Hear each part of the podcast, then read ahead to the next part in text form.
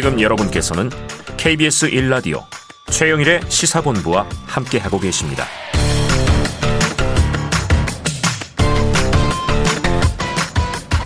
네, 시사본부 매일 이 시간 청취자분들께 드리는 깜짝 간식 선물. 열려라 땡땡 컵라면 뭔지 아시겠죠? 이 아라비안 나이트 열려라 땡땡 컵라면. 네. 금방 아시겠죠? 탐정 스승님. 그렇죠. 네. 자, 이 코너 들으시면서 문자로 의견 보내주신 청취자분들에게 쏘겠습니다. 짧은 문자 50원, 긴 문자 100원, 샵 9730으로 의견 많이 주시고요. 자, 수요일 이 사건, 사고 소식을 알아보는 배상훈의 사건 본부. 배상훈 프로파일러 나오셨습니다. 어서 오세요. 안녕하세요. 배상훈입니다. 오시자마자 이렇게 두꺼운 책을 주셨어요. 예, 예. 저 다 다 읽어야 되는 거죠? 그럼요, 당연히. 또 독후감도 써야 되고요. 숙제 검사하겠습니다. 네, 아유, 네. FBI 범죄 분류 매뉴얼. 이걸 읽으면 시사 코난 혹은 시사 셜록이 되는 겁니까? 예. 그것은 FBI 프로파일러들의 아, 어, 자신들이 한 경험과 사건, 아. 방법론 그게 총망라돼 있는 오. 일종의 프로파일러들한테는 바이블입니다. 아, 프로파일러의 바이블. 예, 예. 네. 근데 여태까지는 사실 그걸 번역을 못 하고 있다가 아, 이거를 보고 이제 제가 2000년, 2005년 처음 음. 프로파일러 채용되고 저희 동기들이랑 같이 어. 프로파일러를 공부했죠. 이걸 2005년부터. 예, 예. 당시에는 영어로. 영어로. 네. 그 FBI에서 나와 있는 책이겠네요. 예, 공식적인 겁니다. 이건 미 어. 재무부에서 인증하고 어, FBI 법무부에서 예, 만든 공식 책입니다. 야, 그걸 이제서야 2021년에 이제 번역을 해서 내신 거예요. 예, 대표 번역은 배상훈 교수님이 하셨고 여러분이 참여해서 예. 자, 한번 읽어보도록 하겠습니다. 자, 이 지난주에 많은 공분을 산 사건 하나 들여다보죠. 인천의 한 아파트 놀이터에서 놀던 아이를 입주자 대표가 경찰에 신고했다. 어, 이거 정말 감론을박이 많았던 일인데 한번 이 개요를 설명해 주시죠. 예. 그 발생은 12일, 12일 날 지난달입니다. 네, 지난달. 인천 영종도에 있는 모 아파트 놀이터에서 그 음. 아파트 입주자 대표가 거기서 놀고 있는 다섯 명의 아이들을 네. 어 이제 데리고 간 겁니다. 어. 관리사무소로. 근데 따라와? 데리고, 데리고 간 이유가 네. 어 너희 어디 사니? 네. 우리 아파트 아이들 아니지? 음. 라고 해서 데려갔는데 데려갈 때 좀 뭐한 게 가방을 핸드폰에 가방을 그대로 둔 채. 어. 그러니까 놀이터에 둔 놀이터에 채. 놔두고 예. 그 몸만 이제 아이들만. 한 거죠. 음. 왜냐? 연락하지도 못하고 굉장히 그래서 두려움을 떨었다고 아, 하거든요. 네네. 그래서 이제 관리사무소로 데리고 온 다음에 음.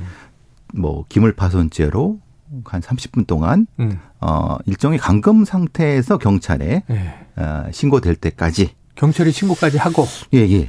그러니까 이게 사실 좀 어린애들 초등학생인데요. 네. 다섯 명인데 꼭 그렇게까지 해야 되느냐? 음. 어, 사실 뭐 다른 아파트 단지 가서 놀이터에 노는 아이들이 뭐 한둘이겠습니까? 네네네. 뭐 당연히 그렇게 놀 수 있는 거라고 우리가 또 학교에서는 그 아파트에 친구가 있을 수도 있는 그렇죠. 거고요. 당연한 음. 건데 왜 이 입주자 대표는 그런 네. 일을 했을까?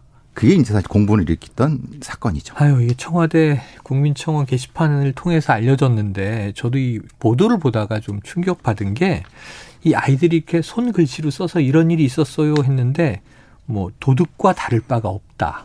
뭐 이런 이야기를 하면 그러니까 아이- 아이들에게 트라우마 생기는 거 아니야 걱정했는데 자, 경찰 조사 결과는 기물 파손 정황은 확인되지 않았다. 그럼 이 입주민 대표의 대응 좀 어떻게 우리가 봐야 할까요? 이건 사실 그 비상식적인 대응이라고 볼수 네. 있죠. 만약에 그 아이들이 진짜 어떤 뭐 본인의 재산권을 지키기 위한 행동이라고 하면은 음. 어른들을 불러갖고 아. 어른들하고 얘기를 하는 것이 맞는 거고요. 네, 그 부모를 이야기하든가 당연한 부르던가 거죠. 예, 예. 어, 학교 그렇게- 얘기를 하든가 예. 그러면 거기에 있는 핸드폰이 있을 테니까 음. 부모랑 거기서 통화를 해서 네. 이렇게 지도해 주십시오라고 하는 것이 아, 적절한 것이지 네네. 그 아이들을 데리고 와서 여러 어. 안 좋은 얘기를 하면서 감금해 놓고 감금해 놓고 도둑이나 다를 바 없다. 아 이게 뭐예요? 예, 이런 얘기를 하면서 음, 어, 도대체 왜 이런 걸 했을까? 음. 상식적이지 않은 행동을 해서 네. 사실 그 입주민들도 굉장히 당황하셨던 것 아, 같습니다. 그 아파트 입주민들조차도 예, 예. 이렇게까지 해야 하느냐. 자, 경찰이 사건을 조사 중입니다. 입주민 대표가 아이들을 기물파손으로 신고했다. 그리고 아까 30분 정도 관리사무소에 감금하다시피 하고 아이들이 좀 두려움에 떨도록 했다. 처벌 가능성 어떻게 보십니까? 두 가지 사건이 있는 거죠. 음. 지금은 이 입주자 대표가 기물파손죄로 신고를 한 거고, 네. 근데 그 부분은 이제 확인된 것 같습니다. 기물파손이 없었다. 없었고, 네. 혹시 일부 송계가 있다 하더라도 네네. 아이가 지금 처벌이 안 되는 연령이고요. 아, 고의가 없죠. 네, 초등학생들이고. 그렇죠. 놀, 놀면서 그랬는 경우 이거는 네네네. 뭐 처벌할 건 가능성 거의 없는 건데 아. 반대로 이 아이의 부모들이 네. 이 입시자 대표를 강금 및 협박 혐의로 고소한 아. 이 상태죠. 근데 네. 지금 변호사분들에 따라서는 음. 논란이 있습니다. 네. 이건 어 강금은 확실한 것 같다. 네. 왜냐하면은 연락 못하게 핸드폰을 어, 예. 두고 오라고 네. 했고 음. 그거 30분 동안 나가지 못하게 했다고 하면은 음. 그런 얘기도 있지만 또 다른 변호사분들은 어, 정도가 그렇게 심하지 않다고 하면은 네네. 요거는 거기까지 하지 않게 않지 처벌 않겠냐. 대상까지는 안 갈 수도 예, 있다. 예. 그래서 거기서 좀 논란이 있는 것 같아요. 그러니까 물론, 물론 이제 네. 수사가 진행되면은 예. 정확히 처벌이 뭐 결과가 나올 겁니다. 그러니까 아까 어른들이 얘기해서 풀어야 한다는 얘기도 하셨는데 음. 꼭 법정에서 유죄, 무죄 이 결과를 우리가 지켜보는 것보다 판사분이 땅땅땅 하는 것보다 사회적인 합의로 이런 문제를 좀 해결해야 돼야 되지 않는가 싶은 게 그렇죠. 이거는 이제 기물파손. 이제 뭐 논란은 social mix라고 하는 개념과 연관이 네. 될수 있습니다. 음. 왜냐하면 어떤 지역의 어떤 아파트 단지가 비교적 고급 아파트 단지고 네네. 그 주변에 사실 그 거기에 못 미치는 경제력을 가지고 있는 서민 아파트 서민 아파트가 주변에 아파트가 있을 있다. 때 네. 이 아이들과 시설 같은 경우를 공유할 수 있는 것이 음. 기본적인 사회 공동체 의식인데 네네. 이 이걸 소셜 믹스라고 하는데요. 예, 예. 이렇게 되도록 해야 되는데 오히려 거꾸로 분리가 이루어지는 방향으로 음. 이루어지고 있어서 네. 많은 경우는 뭐 어떤 뭐 자물쇠로 잠군다든가 네. 인식표를 부여한다든가 음. 그런 것이 지금 우리나라에서 여러 군데에서 발생하고 있는 현실입니다. 네. 지금 말씀하신 대로 임대형 아파트가 그렇죠. 예. 일부 이제 지역에 부유 아파트에 이렇게 같이 있으면 아예 단지 동 사이에 뭐 울타리 치고 담을 치죠. 적 올리고 네. 문도 막고 하, 이게 왜 이렇게 됐나 싶어요. 자, 0087님 어떻게 아이들이 즐기며 놀던 놀이터에 빈부격차가 있을 수 있나요? 아이들의 동심을 파괴하는 기이한 어른이네요. 근데 이런 추세도 일부 있다. 지금 배 교수님 말씀해 음. 주고 계십니다.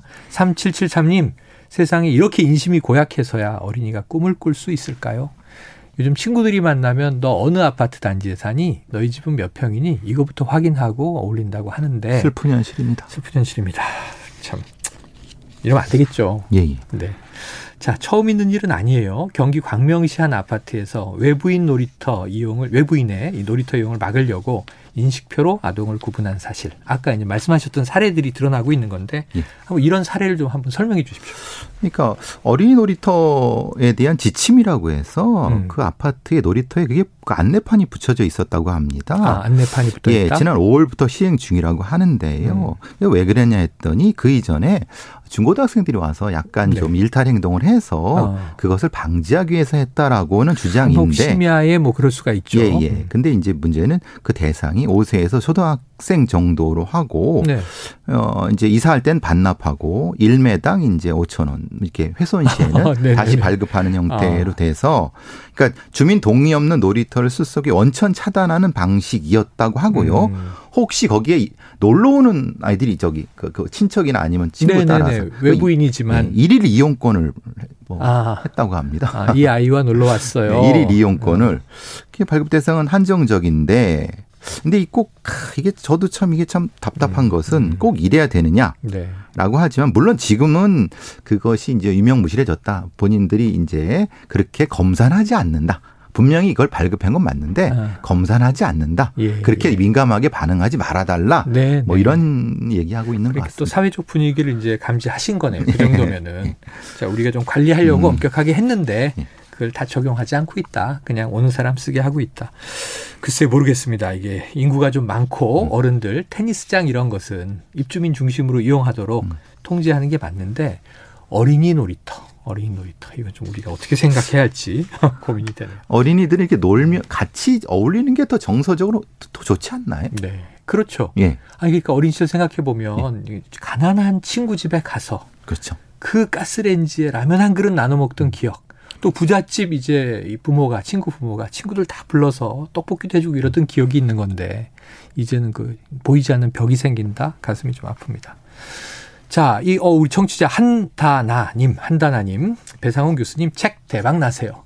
그 이 책을 지금 제가 보니까 베셀러가 되게 너무 크고 무거워요. 지켜보겠습니다. 자, 오늘 열려라 땡땡 컵라면 쿠폰 받으실 분 0500-3030, 5574-2020, 0835-3773님입니다.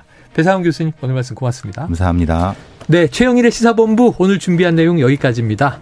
아, 저는 내일도 12시 20분에 돌아오고요. 오늘도 청취해주신 여러분 고맙습니다.